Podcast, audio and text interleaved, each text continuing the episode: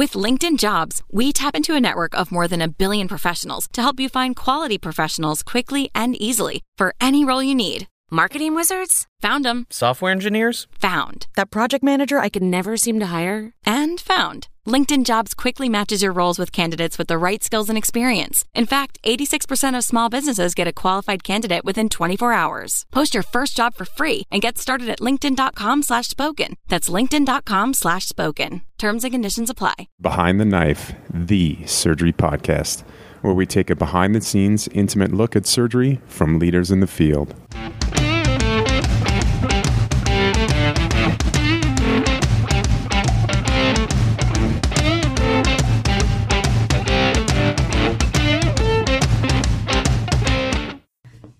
Welcome back to Behind the Knife. This is Patrick Georgoff. Here at Behind the Knife, we've got lots of love for our medical student listeners.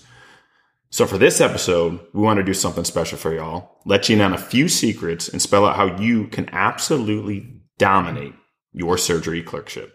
Multiple listeners have requested this episode, so we're particularly excited to pull back the curtain and demystify the surgery clerkship. Today, I'm joined by my partner and friend, Dr. Amir Motameni, an acute care surgeon at WakeMed Hospital in Raleigh, North Carolina, and a de facto medical student whisperer. uh, hey, Patrick. Uh, thank you for having me on the podcast. It's uh, it's great to be here. Um, we we have a lot to cover. Um, yeah. You know, this is going to be great, Amir. Let's map this one out. This episode is packed with goodness. First, we introduce Behind the Knife's five principles to clerkship domination. Second, we hear from clerkship directors at top notch surgery programs from around the country. And finally, we review the primary learning environments in surgery the OR, clinic, and rounds. And we go into detail about how you can excel in each of these environments. Very good. So let's start with Behind the Knife's five principles of surgery clerkship success. As it goes with anything, anything else in life, be prepared.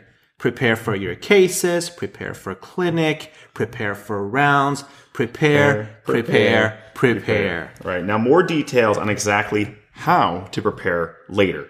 But one good tip is to get the inside scoop from colleagues who are on the rotation before you. So that's preparing before you've even started the clerkship. Agree. Preparation starts before the rotation starts. Uh, number two, take a proactive role in your education. You are your own best advocate. Identify ways you can get involved, be helpful, and learn. Right. So taking a proactive role in your education means showing initiative. Can you offer to see that consult that just came up?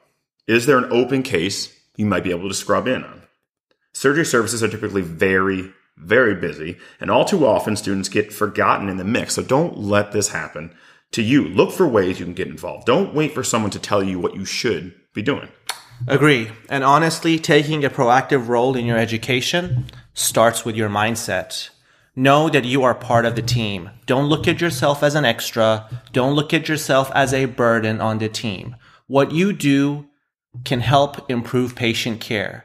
The moment you develop that mentality that you are one of us when you're on service with us, is the moment that you will take a more proactive role in your own education. You will read more and you will do better. Right. And I always tell my students, you know, before they start this next case, before they go see a consult, pretend that everything in the hospital shut down and it's just you. You're there alone. Okay. You have to see that patient. You need to get all the details right. You need to make a decision. Should we take him to the operating room or not? You need to write that order for Zosyn. You need to know the dose of that order.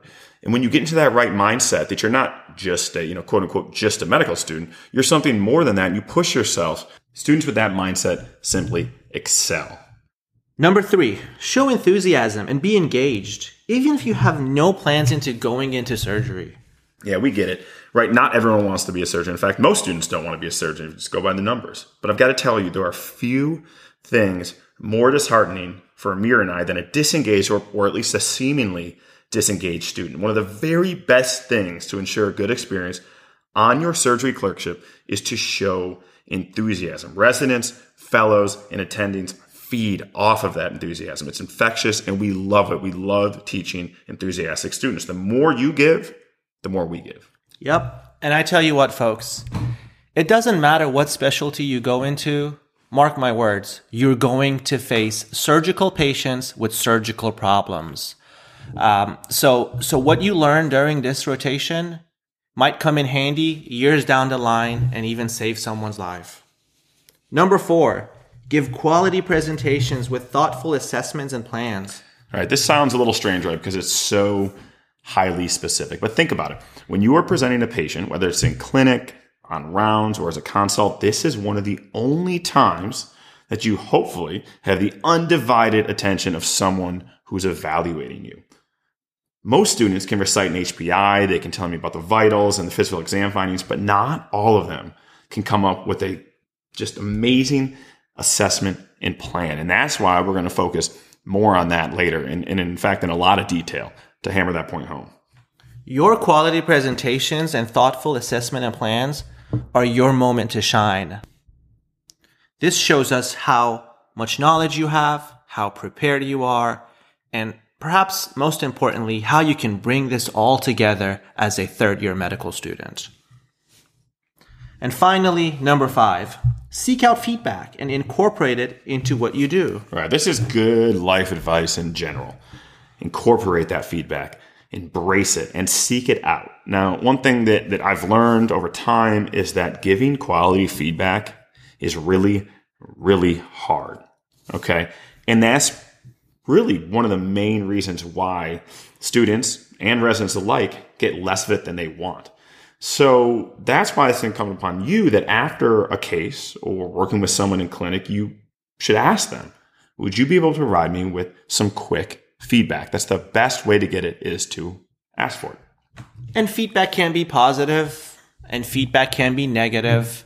What's important is that it's feedback and you should take it as data, data that can help you improve, data that can make you better. So don't take it to heart listen to the feedback, act on it, and get better. You can become a better physician because of that. There you have it. Behind a knife's five principles of surgery clerkship success. One, be prepared. Two, take a proactive role in your education. Three, show enthusiasm and be engaged. Four, give quality presentations with thoughtful assessments and plans. And five, seek out feedback and incorporate it into what you do. Right. But let's not just take our word for it. Let's hear from clerkship directors at top programs from around the country.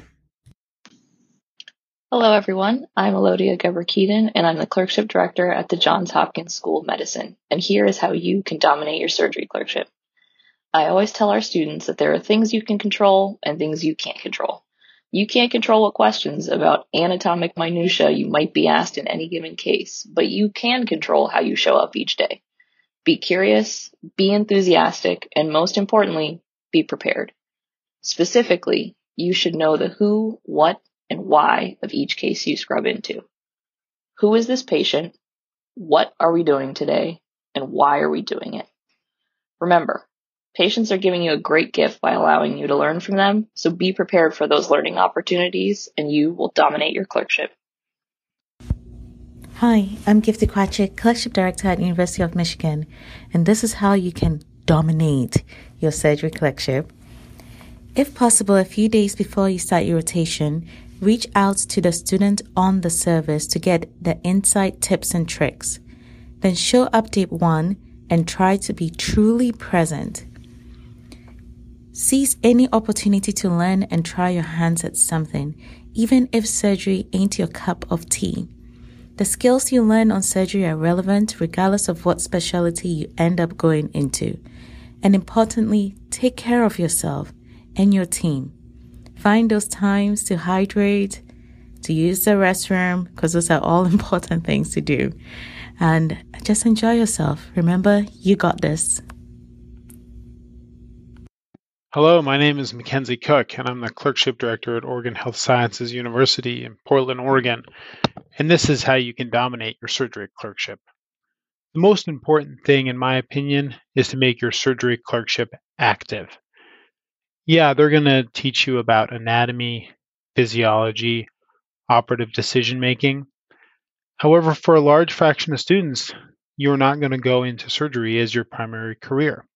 This is your opportunity to learn about it. This is your opportunity to set individual educational goals, not only for the clerkship, but for the week, for the day, for each case. Go into each case knowing exactly what you want to learn, know how it's going to make you a better doctor, know how it's going to make you more capable in your chosen career. The more active you are in your learning, the better doctor you're going to be, and the more you will dominate your surgery clerkship. Hi, I'm Luigi Pascarella, Director of the Surgery Clerkship at the University of North Carolina at Chapel Hill. This is how you can dominate your surgery clerkship. The only way to swim is to get into the water. Tips for success are engage, immerse yourself, read, know your patients, be a team player, attend conferences, lectures, and simulations. Ask for feedback. Have an open mind. Take care of yourself. This means bathroom, number one and number two, snacks, breakfast, lunch, and dinner. But mostly, do not take it personally if sometimes things do not go as you expect. All right, that was some amazingly strong points. It's awesome to hear some other voices and to see some consistent messaging uh, as well. All right, Patrick, we've covered some big ideas, some main foundation points, but let's get to the nitty gritty. Let's talk about specifics and discuss the primary learning environments in surgery the OR, clinic, rounds, consults, and review in detail how you can excel in each of these environments. Right. Now, before we dive in, I want to recommend that you do your best to understand what is expected of you in each of these learning environments and how you will be assessed. This can be different on every rotation and different within uh, institutions. So if it's not clear to you, ask. This is absolutely information that you need to know. First up, let's talk about the operating room. Everything starts by introducing yourself to your patient in the pre-op area. And when appropriate, examining them, especially if you haven't seen them before. If they have a big old hernia on their belly, you should know what it looks like. Yeah, and in addition to introducing yourself to the patient, you should also introduce yourself to the operating room staff. Ask if you can pull your gloves and a gown. And if you haven't been in the OR before or you've had limited experience, let them know. Tell them they are much more likely to be kind on you if they know that you're new. Next, know the patient's history, why surgery is indicated, key anatomy, basic steps to the procedure, and potential complications. This goes back to one of the basic foundations that we talked about earlier preparation. This requires you to look the patient up in the medical records before the case. This requires you to review the procedure in a surgical atlas or watch some videos beforehand and that you bust open that anatomy textbook that you may have not used since medical school. Yeah, and, and Amir, being prepared for cases makes for such a better operative experience. I absolutely 100% guarantee you You'll get so much more out of the case if you're prepared. And it's also just more enjoyable when you know what's going on, especially if you're standing there for hours on end. I, couldn't agree more, Patrick. Uh, and as and we as attendings always know which students are prepared and, and, and which aren't. Uh, Patrick, tell me about the technical skills that you expect your students uh, to have when you're in the OR with yeah. them. So this is a great question. Again, this may vary depending on where you're at, but but probably not by much. So the technical skills that most students are expected to develop over the course of the rotation include how you hold instruments correctly, how to tie a square knot, and this can be one handed, two handed, and with an instrument, how you perform a simple interrupted suture, a running subcuticular stitch, and how to close laparoscopic port sites, and how to drive a laparoscopic camera, which is a huge pain in the butt. yeah, yeah, but but but well, the problem is, you know, most of us, at least in my case, I wasn't born with these skills. So how should our students go about learning these skills? Yeah, and, th- and that's also a great question, a great point you make too. Uh, I'll give you another little secret here. We actually don't care that much about how good you are technically. What yep. we care about as uh, attendings, as fellows, as residents are we can tell have you prepared? Okay, have you practiced, and are you getting better? That's the most important thing. So most surgery rotations include a hands-on skill session uh, as part of the rotation, but th- this isn't enough. Okay, you really have to practice at home. And you can ask your clerkship director or the residents you're working with where you might be able to snag some instruments from uh, and supplies from. And if worst comes to worst, you can't get your hands on anything, know that there are a number of decent kits that are actually available on Amazon and they're, they're not that expensive. And don't forget to visit Behind the Knife's YouTube page where we have really, honestly, I think our best series of videos called the Surgical Skills Boot Camp. And this reviews everything from instrument names to subcuticular suturing. They're very high quality videos. and as an attending, uh, one of the most satisfying uh, things that we see is the uh, learners around us, uh, medical students, residents, and fellows, improve while they're working with us. Right. So again, as Patrick brought up a great point, is not necessarily how good you do it, but is how better you are compared to last time. Yeah. That you put an effort into this, that you care, you want to be better. That's because just like you can tell who prepares for the case, mm-hmm. you know, knows a little bit about the anatomy or some of the basic steps of a case, we can also always, always tell who's practiced their their skills. It's I, it's just blatantly obvious. I, I, couldn't agree more. I couldn't agree more. Um, here's a common inquiry. Uh, should a student ask questions in the OR or should they just stay quiet? Yeah. So, yes, they absolutely should ask questions in the OR. Asking questions shows that the student's engaged, that you're interested, and it involves you in the case. Now, take note if the case is going poorly or if it's in the middle of a particularly stressful portion of that procedure, it may be a good idea to hold on to your questions a little bit and, and ask uh, later. Great. I think we, we've touched up on some of the main um, points uh, that students uh, encounter during OR cases eh, or, or the preoperative time. Um, but let's uh, let's talk about the next learning environment, w- which is the clinic. Um, again, it goes without saying: preparation, preparation, preparation. That's right. Uh, and if you can, look your patients up in advance and, and read a bit about their diagnosis. Right. And, and I would also recommend that you ask the attending you're working with if they have any preferences uh, before you start seeing patients. For example, should you see only new patients or should you see the post ops? Um, do they want a comprehensive presentation or do they want something that's shorter and more to the point? And find out if they want you to write a note. Yeah, I mean, in regards to presentations, uh, this is so key. Uh, so key that is one of our five principles of surgery clerkship success. Right. This is a great time to show off to your attending. Yep. And this is when we know how much you've learned, how much you know, and how you take all that data and put it together to come up with a conclusion. In general, you should plan on giving a complete presentation. This means a full H&P with special focus on the assessment and plan. For your new patients, start off by saying, well, why the patient's in clinic today?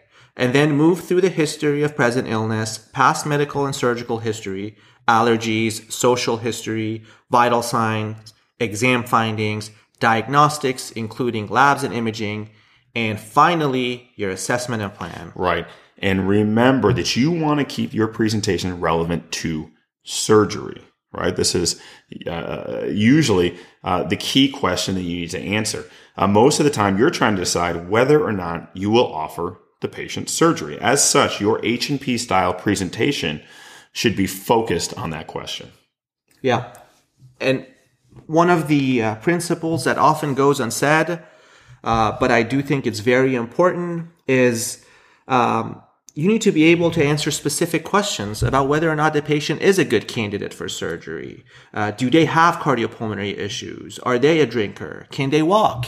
can can they tolerate a haircut as some of us would say right and so it's so it's it's important to recognize that you're collecting compare and contrast for instance internal medicine right you need to know everything you're taking care of that patient in a holistic manner overlooking all their different medical issues in surgery guess what you also need to know all those things but yep. but you're but the reason you're asking those questions and getting that information is so that you better understand how that relates to their candidacy as uh, when it comes to undergoing surgery or not so it's not like you're not getting that information. You are getting that information, but then you need, need to apply it in regards to surgery. And after you do all that, make sure your assessment and plan shine. So from a broad standpoint, be definitive, be clear, and and really be confident. Yeah, I I remember. Uh, you know, I think you, you bring up a very good point about uh, the fact that you're on the surgery rotation doesn't mean you shouldn't get all the information. One of my mentors uh, Dr. Walter Porres, would always say the best surgeons are family doctors who can operate. Uh, and uh, it goes to say that you know medicine is still important, uh, and it's it's very important. Uh, so yes, always get the entire information and formulate your plan based on But, that. but so what's the fatal? I mean, what's the fatal flaw then of student presentations? Because it happens over and over and over again. and if you listen to this episode, you're not going to make this mistake. Yep. So the fatal flaw, folks, listen up. The fatal flaw of student presentations is an indecisive and partially formulated plan. Don't let that be you. Because it's not so much about being right. Okay. It's more about showing your thought process, how you piece all that data and that information together. And it's about your willingness to put yourself out there. Okay. Uh, can't emphasize this more. There's nothing worse than hearing a beautiful presentation, hitting on all the key points, it's cruising along. It's like, you know, you're ready, ready. And at the end, then it just crashes and burns because they don't have a clear plan, or, you know, in mind. And it's, it's, it's so sad to see that. Yeah, I I agree. Uh, try, try to come up with decisive, clear plans. Um, your first two years of medical school was mainly learning how to get the information. Your last two years, when you're on the clerkship with us, is how to formulate those, how to make use that data that you've gathered. So we want to see that you're able to do that. And I got to tell you too, you hear a few good presentations from one student and you never forget it. You know, you're on for a month, you're on for six weeks, and like, oh yeah, you know, so and so like really knocked it out of the park. They gave me this great, real concise, clear presentation. I can tell he or she knows what's going on. And that just sticks with you. Yep. And those are the ones that you hope they ask you for a letter of recommendation. Um, all right, Patrick. Uh, let, let's finish up uh, with our last learning environment rounds. Right. So Amir, grab your coffee or Diet Coke in your in your in your case and uh, get to it because surgery rounds start ridiculously early. Yep. First case usually starts at 7:30. What that means is we need to see the patients, round on the patients, come up with plans, All that. and put in the orders before 7:30. So wake up early, folks. Now, most surgery rotations, you'll be expected to present patients on rounds. Typically, these are patients you operated on or were somehow involved in their care. And as we mentioned already, make sure you understand what is expected of you uh, on rounds and on those pre- as part of those presentations. That's right. And that may very well be different depending on where you are. Um, today, we're going to focus on uh, a two minute SOAP type presentation for a post op general surgery patient that focuses on a strong assessment and plan. Yeah, first up, SOAP, right? This stands for Subjective, Objective Assessment and Plan. For subjective, this should focus on events that have happened over the past 24 hours and patient reported symptoms. It should be no more than a few sentences unless something really exciting happened. Right. Next up, objective. This includes vital signs, ins and outs, pertinent exam findings, and relevant new labs and imaging. For vital signs, you might just say, I reviewed the past 24 hours of vital signs, and it's notable for X, Y, and Z. Right. Ins and outs might include IV fluid, TPN, or tube feeds going in, and outs include urine, stool, and don't forget, ostomy output. Your exam should be focused with only pertinent findings being shared. For example, abdominal exam following a laparotomy. Right. And not all labs need to be reported. You might say, I've viewed the patient's BMP and CBC from this morning, and these are notable for an increase in white blood cell count from 8 to 12. Next up is assessment. This can be one to three sentences that summarizes where a patient is at in their recovery, making note of the surgery, post-operative day, and any notable post-operative issues that the patient may have faced. Right. Let's talk about what makes rounding unique uh, for surgery patients. First, it's early and work has to get done, and it can be a little unnerving to see people busting into a room at 5:30 or 6 a.m. and you know waking a patient up, pushing on their belly, and then and then running out. Uh, it's it's it's unfortunate somehow sometimes when that when that plays out. Uh, there are folks though, uh, and we've all worked with them who do it very gracefully and well, and in a very short period of time, in a matter of minutes, can make patients feel so comfortable. And that's the goal, because again, the work has to be done uh, before a full day of cases gets started. Also important to remember is that surgery is different because we actually put the hurt on these patients in order to make them better. Therefore, the goal of most surgery patients is to return uh, back to their preoperative state or better as quickly as possible. So this influences how you think about their postoperative care and how you develop the all important plan. Right. And there are specific considerations for surgery patients that may not be immediately obvious. So, so let's finish off this episode by reviewing just what those are. Uh, when it comes to formulating your plan, you, you should choose a problem based approach or a system based approach. What this does, it provides a framework for you so you don't miss anything that might be pertinent. Uh, again, you don't have to come to round and present every single system or every single problem, but having such approach helps you build that framework and address everything that a patient might. Right. So for this episode, let's just go by system as opposed to problem. So uh, we're going to also put these uh, systems based approach in the show notes so you can take an extra minute or two to review them there because we're going to go through them uh, pretty quickly here today. Agree. Starting with Neuro, You should consider pain control, weaning patients from the unneeded narcotics, especially IV formulations, um, how they're doing, how are they sleeping, uh, their mental status, and um, if there are any home meds uh, that they need to go back on. Yeah. From a cardiovascular standpoint, take note of their heart rate and blood pressure and be sure home cardiac meds are restarted or that they're being held for a specific reason. So take special note of beta blockers and any blood thinners the patient might be on. I agree. From a pulmonary standpoint, um, is the patient on any supplemental oxygen? And if so, can they be weaned off? Uh, or what can we do to wean them off of oxygen? Uh, is the patient getting a pulmonary toilet that they need? For example, are they using their incentive spirometer? And if they are, how much are they pulling? Do they have any home inhalers or any home medications that they should be back on? Yeah. Next is GI. So we're talking general surgery here mostly, and, and we do a lot of surgery on the belly. And so looking at where the patient, what kind of diet they're on, and can it be advanced is extremely important. And considering have they had quote unquote return of bowel function? Are they passing gas? Are they having bowel movements? Um, if they're not, do they need to be on a specific bowel regimen, either by mouth or from below? Do they have an ostomy? How much is coming out? Because ostomies can put out a whole lot and get people dehydrated. If they have an ostomy, has the ostomy nurse seen the patient to talk about education and planning for home? Next up is GU. GU is very important, even though as general surgeons, we often do surgeries on the genitourinary tract because urine output tells us how well our patients are resuscitated. So do you know their urine output? Are you measuring it appropriately? In order to do so, does the patient have a Foley? If they have a Foley, can the Foley be removed? Always try to take the Foleys out if you can.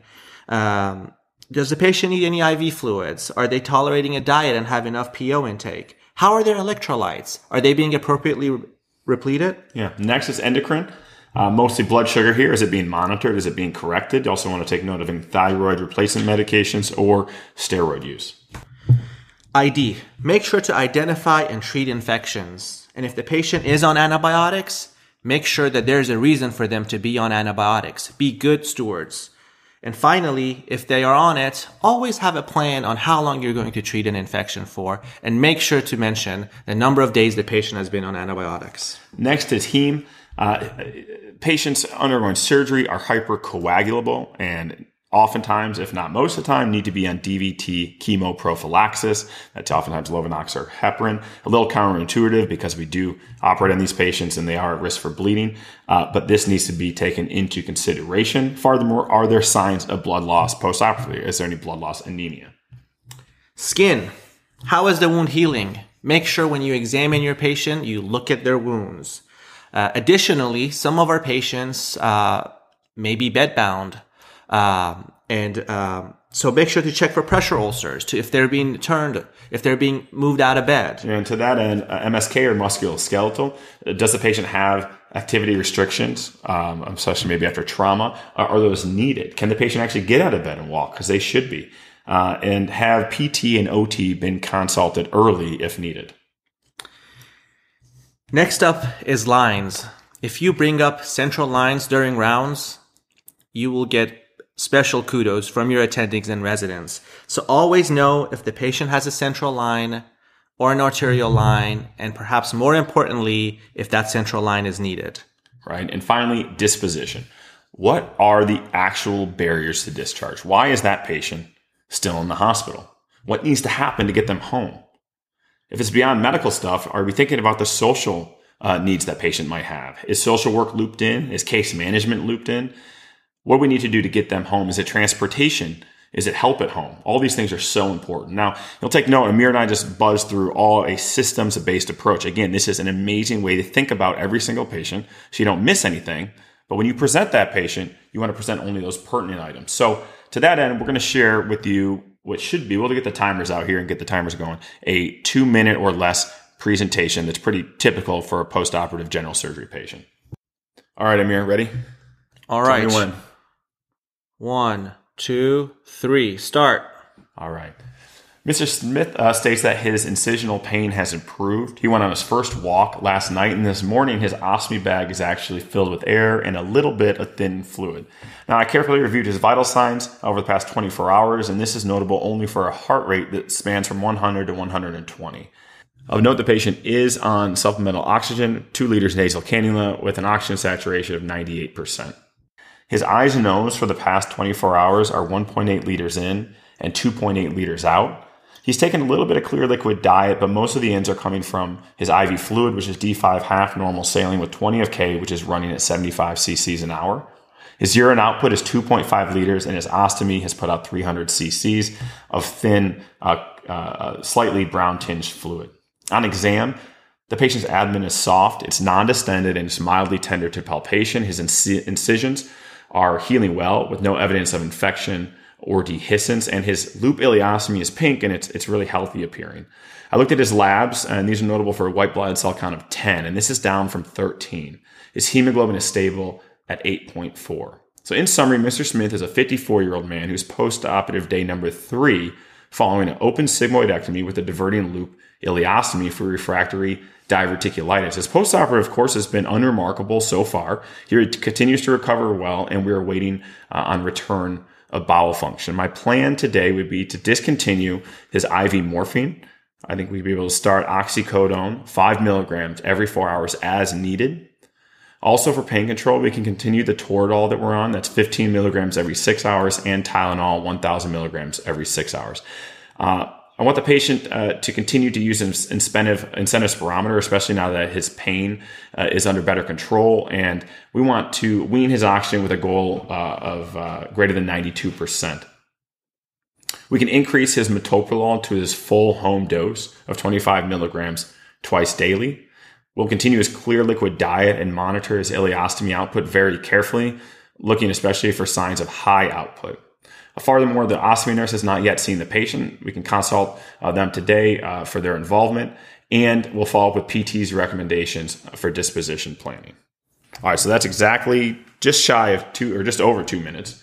But that's a you know a pretty uh, reasonable example of what you might be expected, uh, a type of presentation you might be expected to give on rounds. That that was excellent, um, and there Thank you have you. it. I practiced. you, have done this a few times a before. Times. Um, but but now you know uh, how you can dominate your surgery clerkship. Yes, guys. sir. Let's finish off again by reviewing those five principles. Right. Number one, be prepared. Number two, take a proactive role in your education. Number three, show enthusiasm and be engaged. Number four, give quality presentations with thoughtful assessments and plans. And five, seek out and incorporate feedback and do it as often as you can. So thanks for joining us. Until next time, Dominate the day. All right, folks, if you liked what you hear, please do take a moment to leave us some feedback on whichever platform you stream your podcast from. This means a great deal to us and it helps behind the knife with everything that we do. So again, please take a moment out of your very, very busy day and leave us a nice five star review. Thanks in advance. Until next time, dominate the day.